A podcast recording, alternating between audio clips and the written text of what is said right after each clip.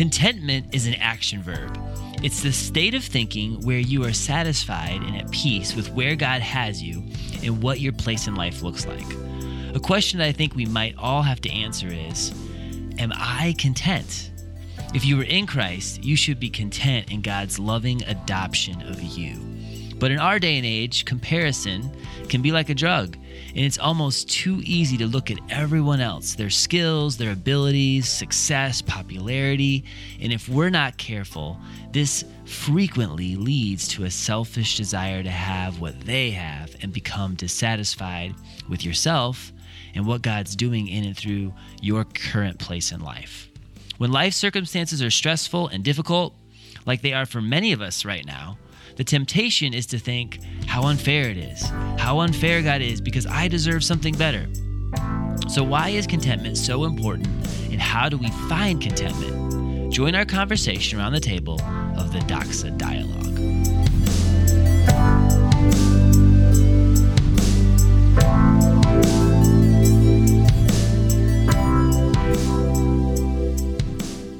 Welcome to the Doxa Dialogue. My name is David Rudy. I'm the pastor at Doxa Church. And I have two friends at the table with me who've actually been on the podcast for a while, but they have never been together in the same episode Amanda and Steve. Hello. Good evening. Good to be back. Good evening, everyone. It's awesome to be here. Yeah, so great to have y'all. How was your Thanksgiving? Amazing. Yeah. Uh, we had uh, three, so they were all good. lots of turkey, lots, of sides. Turkey and sides and way too much dessert. Yeah. Yeah. Really. Oh, yeah. And you got to go over to Kaylin and Jenny's. Yeah, to their parents' place, just the other side of Greenville. So on a farm, we just had a real country good Thanksgiving. Was that your first Amazing. American Thanksgiving, or had you had an American style one before? So I, I think, uh, you know, we've been in the United States previously, but I don't think we'd been invited to anyone on a Thanksgiving. So this is the first time spending it with an American family, getting an American sp- perspective on Thanksgiving. So it is, I'm pretty thankful. That's wonderful. we played a lot of games at our Thanksgiving. Did Did you play any games, Amanda? We were all way too tired.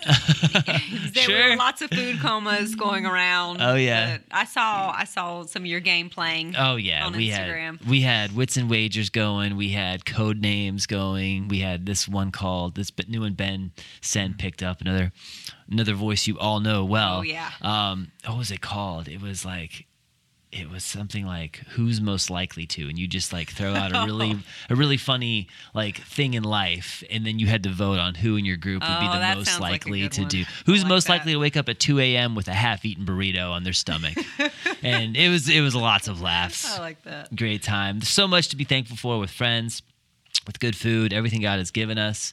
And that's what we're going to be talking about today. And I'm looking forward to this. So let's just jump right into it.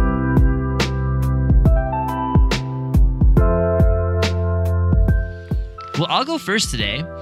And I want to open it up with a couple quick questions. So I'm gonna I'm gonna just put Steve and Amanda, both of you, on the spot. How many times do you think the New Testament Christian is commanded to be thankful? Ooh. Thankful in the in the New Testament. Are we literally like counting the word thankful? Is that the, yeah, well, more like just the direct the command. direct commandment Yeah. to be thankful? Yeah. Maybe six times. Okay. Okay. Yeah, um, we'll say 10. We'll go a little The answer is six. Oh, exactly. of Look at this, Steve. Yes. Yes. Maybe because I saw David's notes. cheated. And then the next follow up question is how many times do you think New Testament Christian is commanded to be content? well, I have revelation on this one, so I can't answer. okay, okay, okay. I remember saying it was very low, and when I was looking at scripture verses, it was very low. So I'm really thinking contentment's like three times. Yeah, it, it's two times. it's two times. So, I mean, you don't see this as much as you would think is specifically commanded in the mm-hmm. Bible, but it's still just the fact that it's that many times, I think, does say something. And these two words are very connected. So, what we're going to see today is that if you say you believe God is the rightful author and authority over your life and your circumstances, if you believe God genuinely wants what is eternally best for you, if you believe God's grace is truly sufficient, why does discontentment come into the picture? And what does discontentment actually reflect? Francis Schaeffer wrote a book called True Spirituality. And here's one of his observations. He said that when I lack contentment, either I have forgotten that God is God or I have ceased to be submissive to Him. Mm-hmm. And I think too often for us, that that's really that's really where we're at too. We, we fit in one of those two categories. Schaeffer links this discontent to the lack of thankfulness. And it really goes back to we don't look at God the way we should be looking at God. This is an internal fallen state that we all share as, as humans.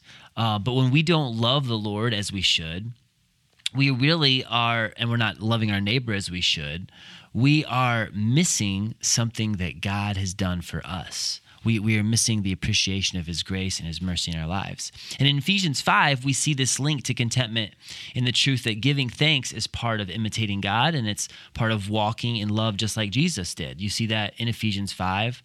And so when I am thankful about God's work in my life and I'm acting like and becoming like Jesus, I'm mirroring God in my life. So it's not surprising that we are commanded to give thanks for all things later on in that chapter in Ephesians 5, verse 20. It's an intentional choice to find an aspect of God's grace in everything and to respond with thankfulness. Psychologists would call this reframing. And 2,000 years before there were ever psychologists, the Apostle Paul described it as having the attitude which was in Christ Jesus in Philippians 2 5 through 8 so we can rejoice and give thanks for God's grace and be at peace in spite of our circumstances. I think C.S. Lewis also helps us out here as well when he writes that we ought to give thanks for all fortune because it is good. If it is bad, because it works in us patience, humility, and contempt of this world and a hope of our eternal country. And then James describes it this way Consider it pure joy, my brothers and sisters, whenever you face trials of many kinds, because you know the testing of your faith produces perseverance. So, how do we grow in this contentment of God's love for us? Well, the simple answer, which we're going to get into a lot of, uh, we're going to get to, into this pretty deeply, but the simple answer is that it's as easy as meditating on the grace of God and walking with Him. But there's a crucial link here, this other crucial link that we see in scripture that I want to press into a little bit further into, and that is the contentment is intrinsically linked with Thanksgiving. And we just celebrated Thanksgiving, we were just talking about that. Thanksgiving is a national holiday in America, and I'm so glad you got to experience what what we do what we do there, Steve. But it's more than just being with family, and it's more than just eating a lot of food and gorging yourself it's been firmly established from the very beginning of our nation, you know, all the way back to when George Washington, the first president, established it as a national holiday. And he was looking back to the pilgrims. You know, one of the richest examples of our Christian heritage, the pilgrims, you know, weren't perfect people, just like no one was, but they established a community with religious liberty. And those ideals were essential to the American experiment.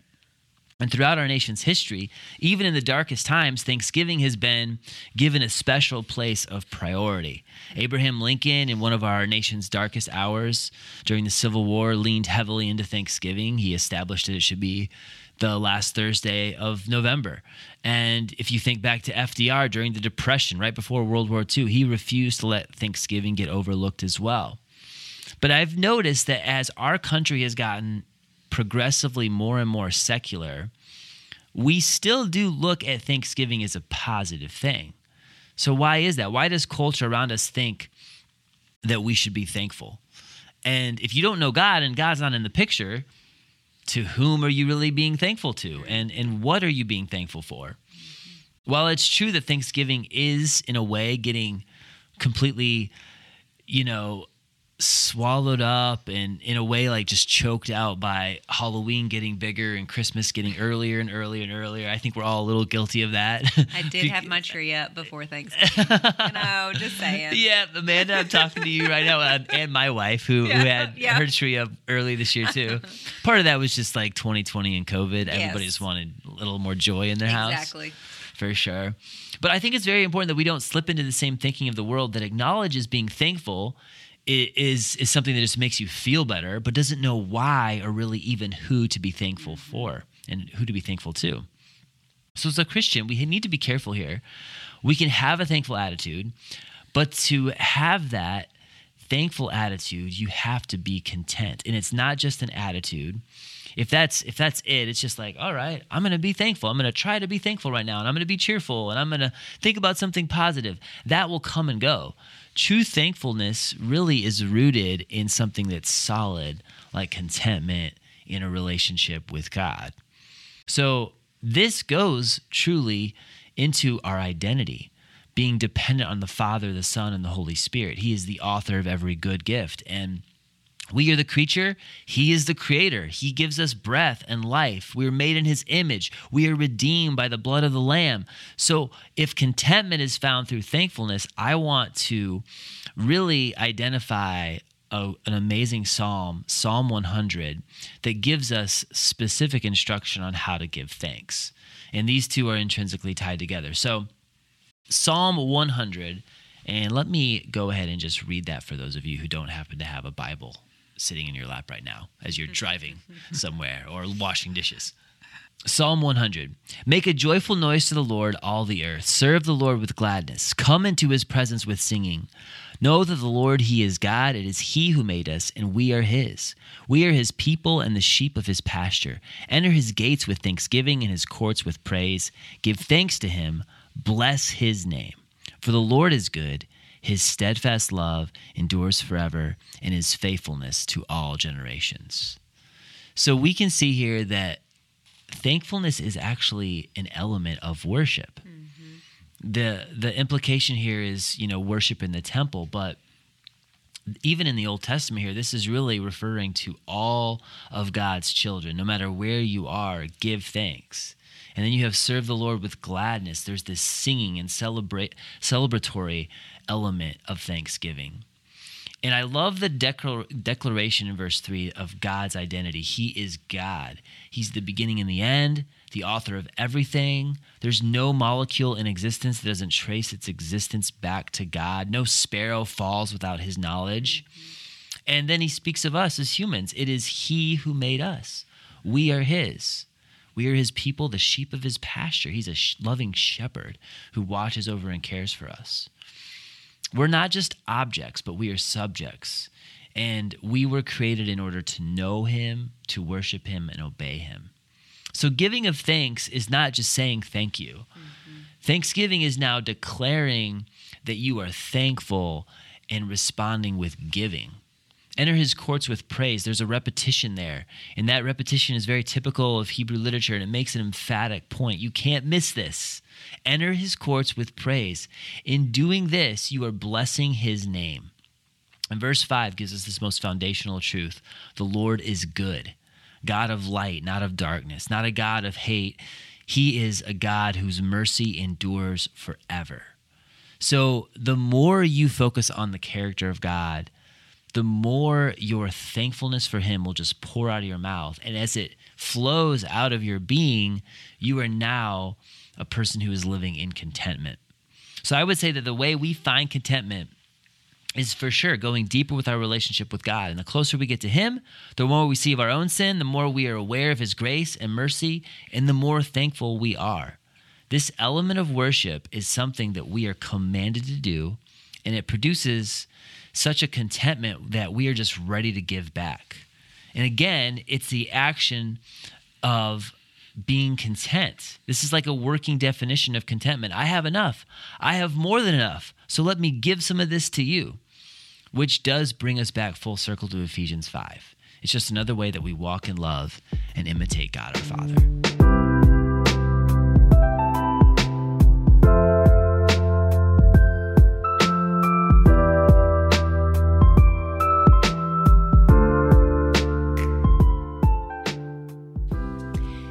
Segue into the Christmas season, I know that my thoughts have been filled with what to buy and who to buy for, and you know, presents under the tree. My kids are already asking me, "Can we go to the store and pick out presents?" And for my, you know, I mean, just everything. Oh, has yeah. just it's just piling on top of it, and I'm writing lists, and you know, It's almost like the earlier you start with Christmas shopping, the more you get. We we almost started too true. earlier in Very Christmas true. shopping, and it's like uh, you can't really stop. well, then you have to store it all Yeah. before you, before you can wrap it, uh, you know. So totally I'm thinking, if only I knew this when I was younger.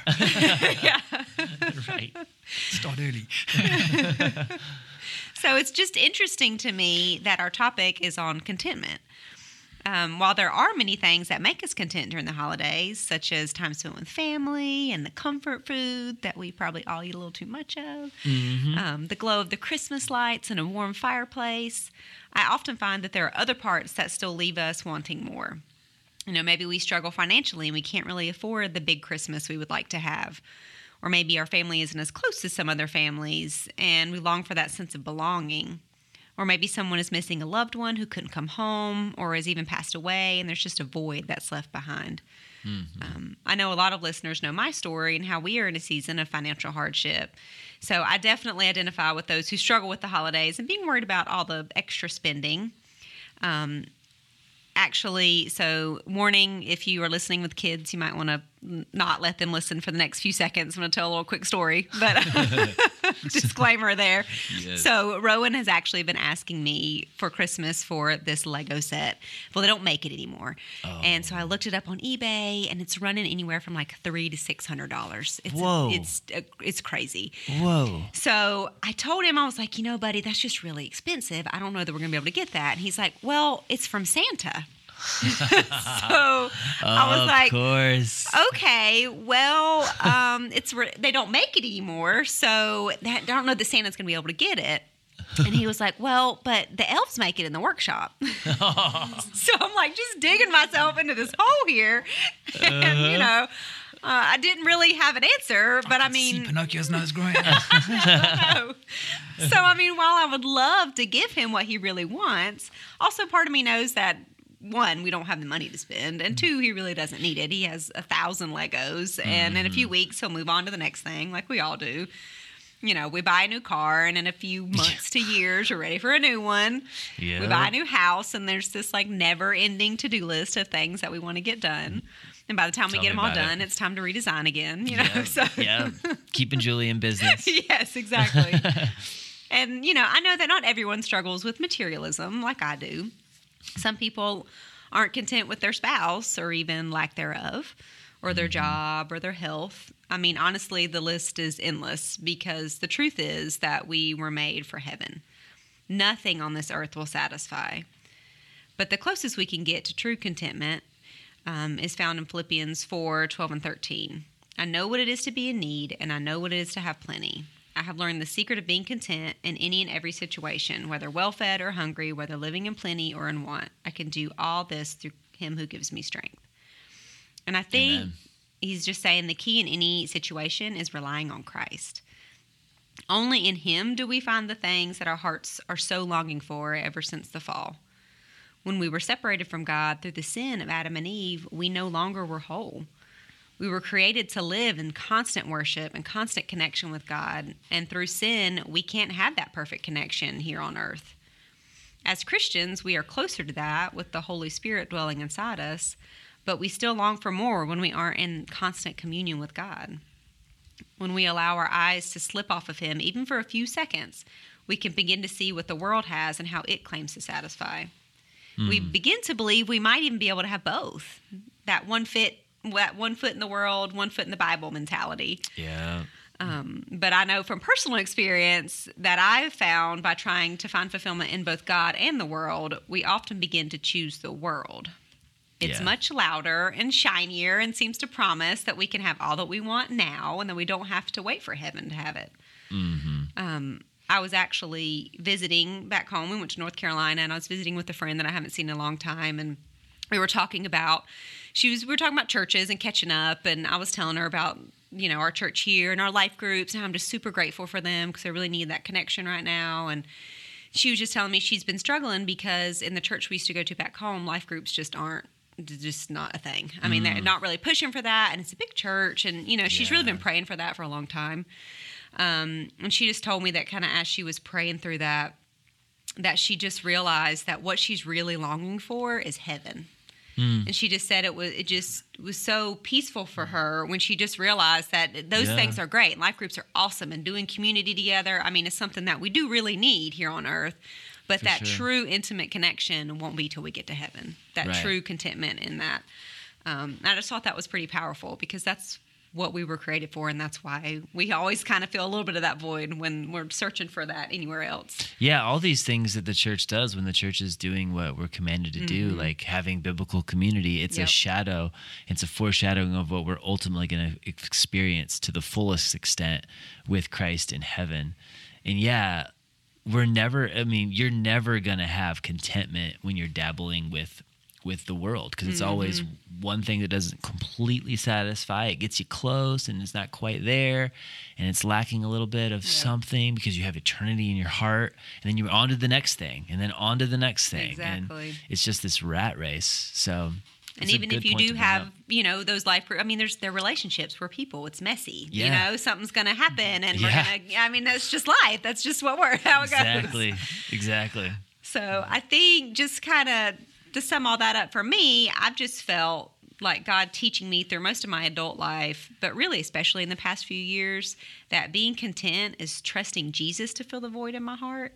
And like you were saying, David, to be thankful for what I've been given.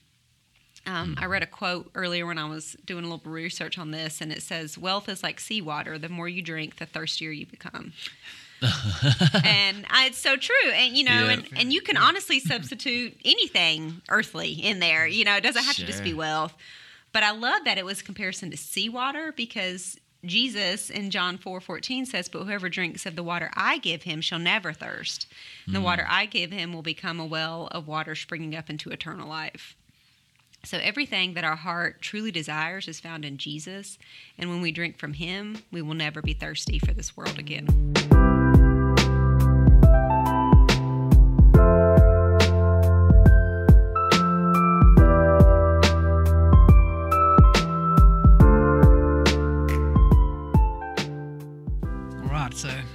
Get to speak third this evening, which means that most of the stuff I wanted to cover has already been covered.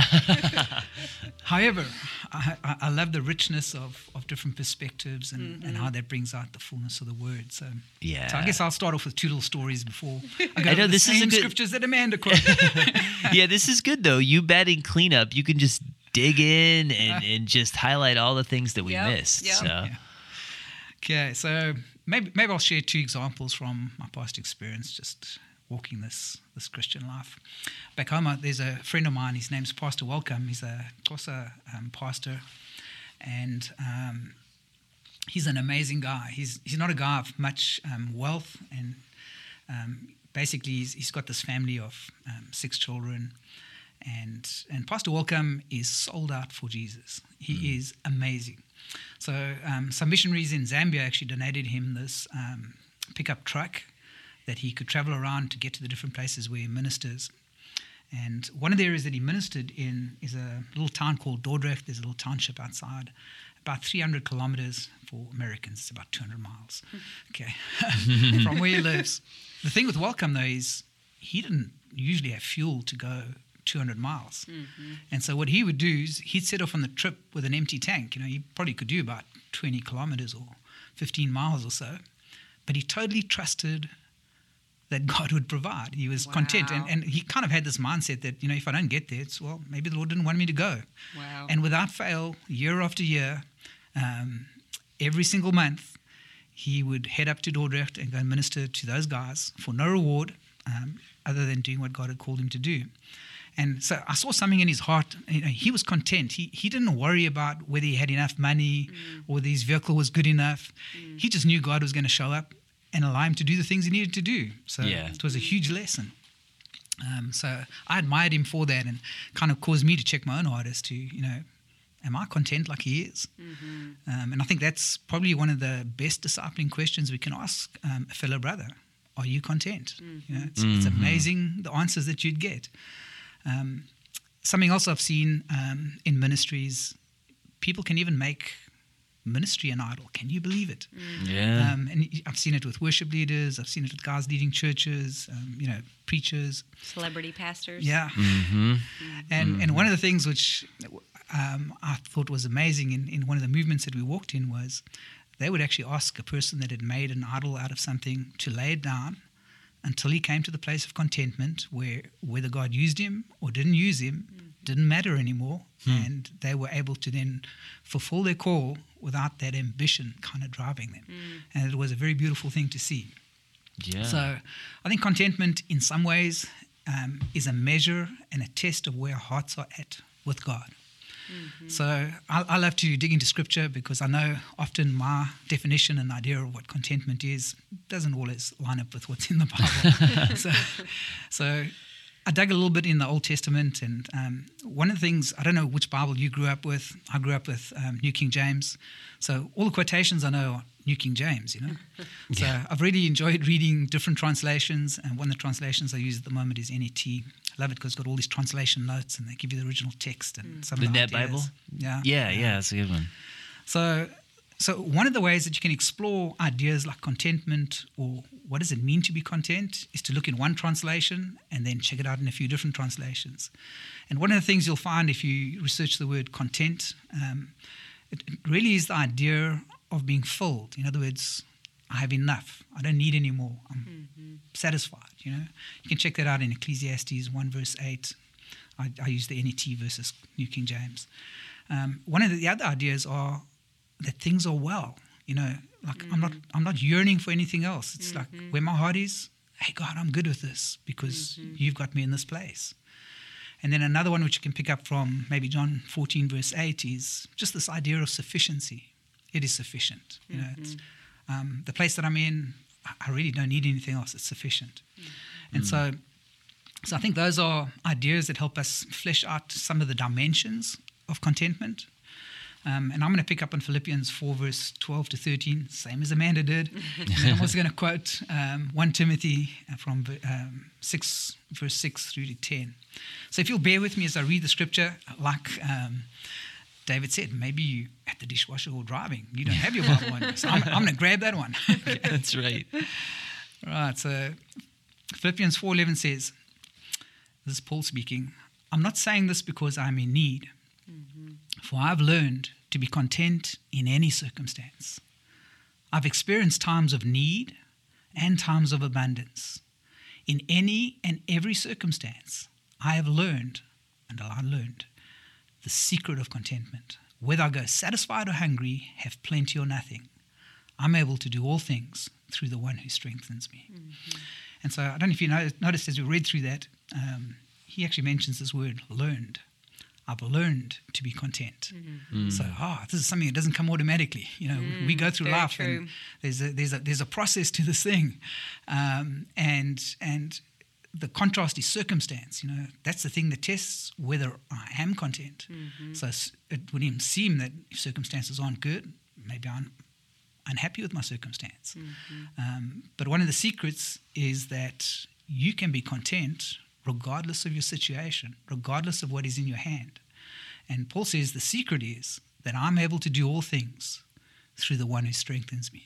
So imagine that. It's not how much you own, it's hmm. uh, not how educated you are, hmm. it's not where you're positioned in life or what your reputation is. It's am I available hmm. to do whatever God calls me to do? and he strengthens me to do it. So it's this total trust Yeah. in him.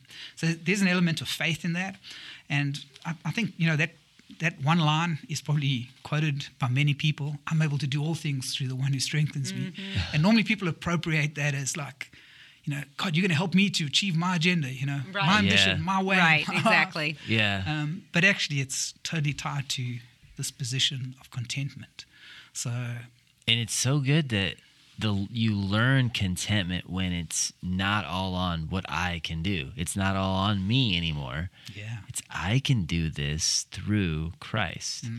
So you're you're putting it all on him and the empowering of the Holy Spirit and it's not it's not all up to you Yeah. to carry everything on your shoulders. So it almost it almost takes care of the whole performance mentality. Mm. You know, you don't need to perform. You don't need to do to become. you are content because He is sufficient. Remember that? He's my fullness. He's, he's the one that provides everything. So I thought, ah, that's that's pretty interesting. Anyway, I think 1 Timothy 6, point, uh, 6 verse 6 to 10 was probably written for the American church. No, I'm just joking. it's probably written for all the churches, including South Africa. Yeah. So here it goes. Now, godliness combined with contentment brings great profit. For we have brought nothing into this world, and so we cannot take a single thing out either. But if we have food and shelter, we will be satisfied with that. Those who long to be rich, however, stumble into temptation and a trap, mm-hmm. and many senseless and harmful desires that plunge people into ruin and destruction.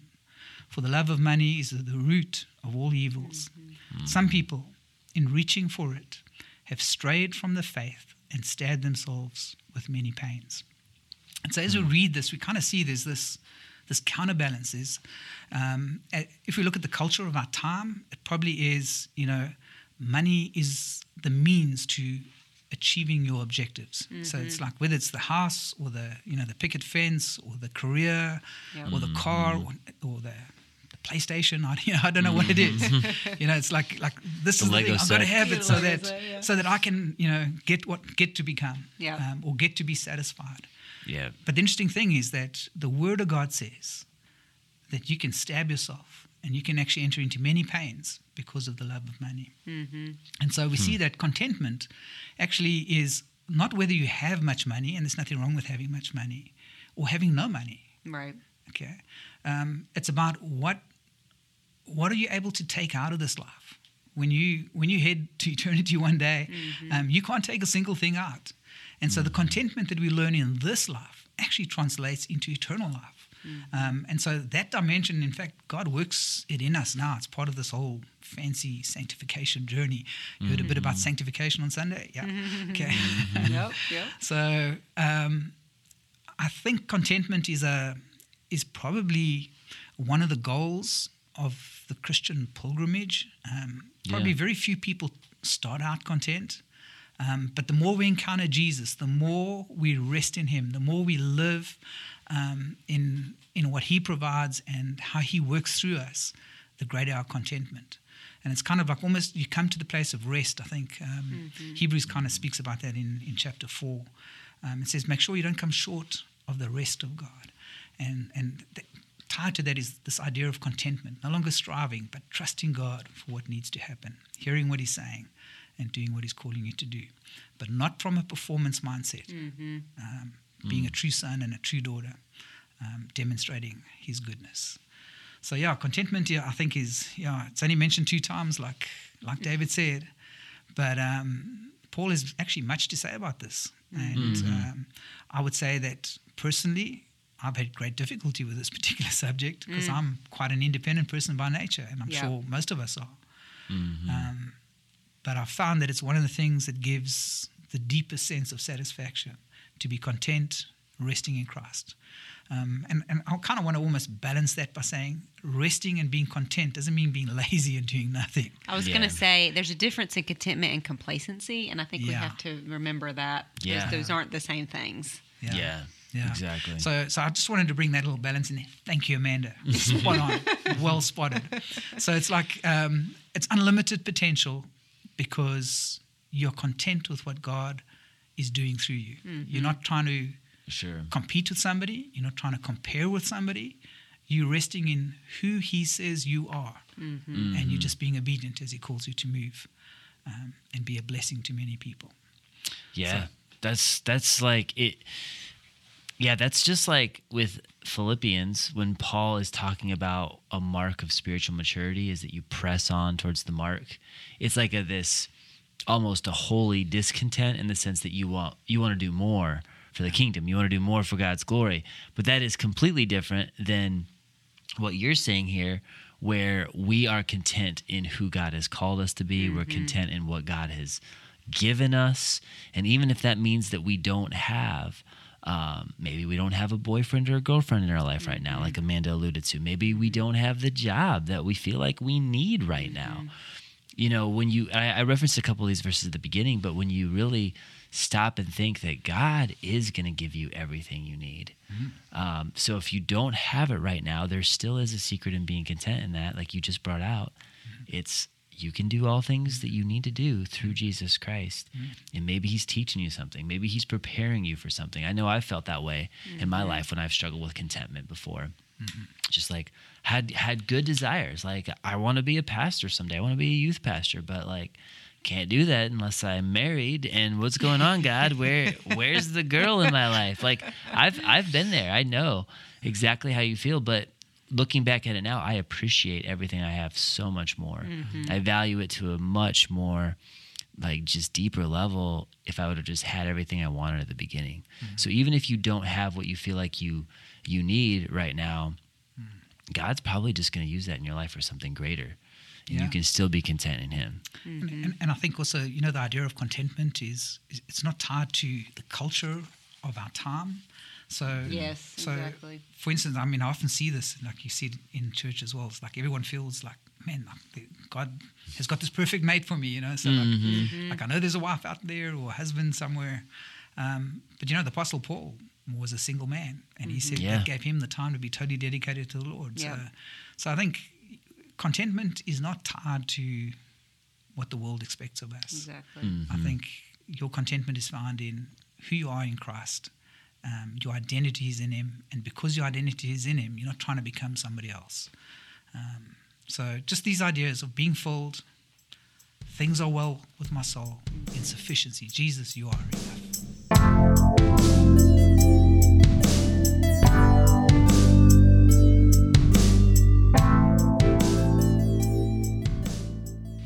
Thank you, Steve and Amanda. And may we all just remember that Thanksgiving season is not the only time to talk about contentment and to let people know how thankful you are and to thank God. Like, this has to be an act of our everyday life, our walk with Jesus Christ. As we come into his courts with praise, we sing to him, we give thanks to him.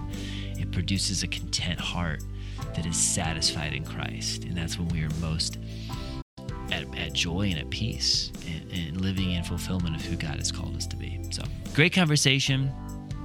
Please give us your feedback. Uh, we would love for you to even give us a rating for this podcast. That actually helps our reach. I've had a lot of good reports from just people in our church who've been talking about how much this podcast has meant to them. And and if you'd like to share this with someone else, please do. That's that's the best way that this podcast spreads. It's just word of mouth. Share this with a friend, and we will see you again next week. You are loved.